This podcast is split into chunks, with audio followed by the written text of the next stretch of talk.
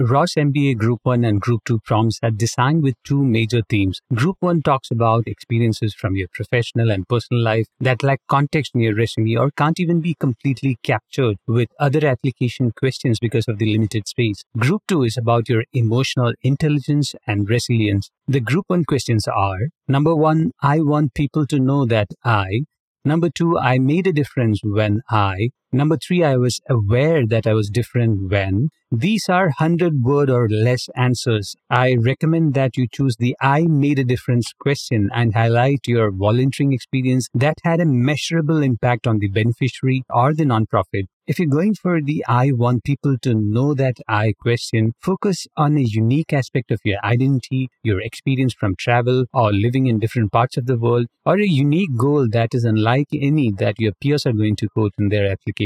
Group two questions are Number one, I was out of my comfort zone when. Number two, I was humbled when.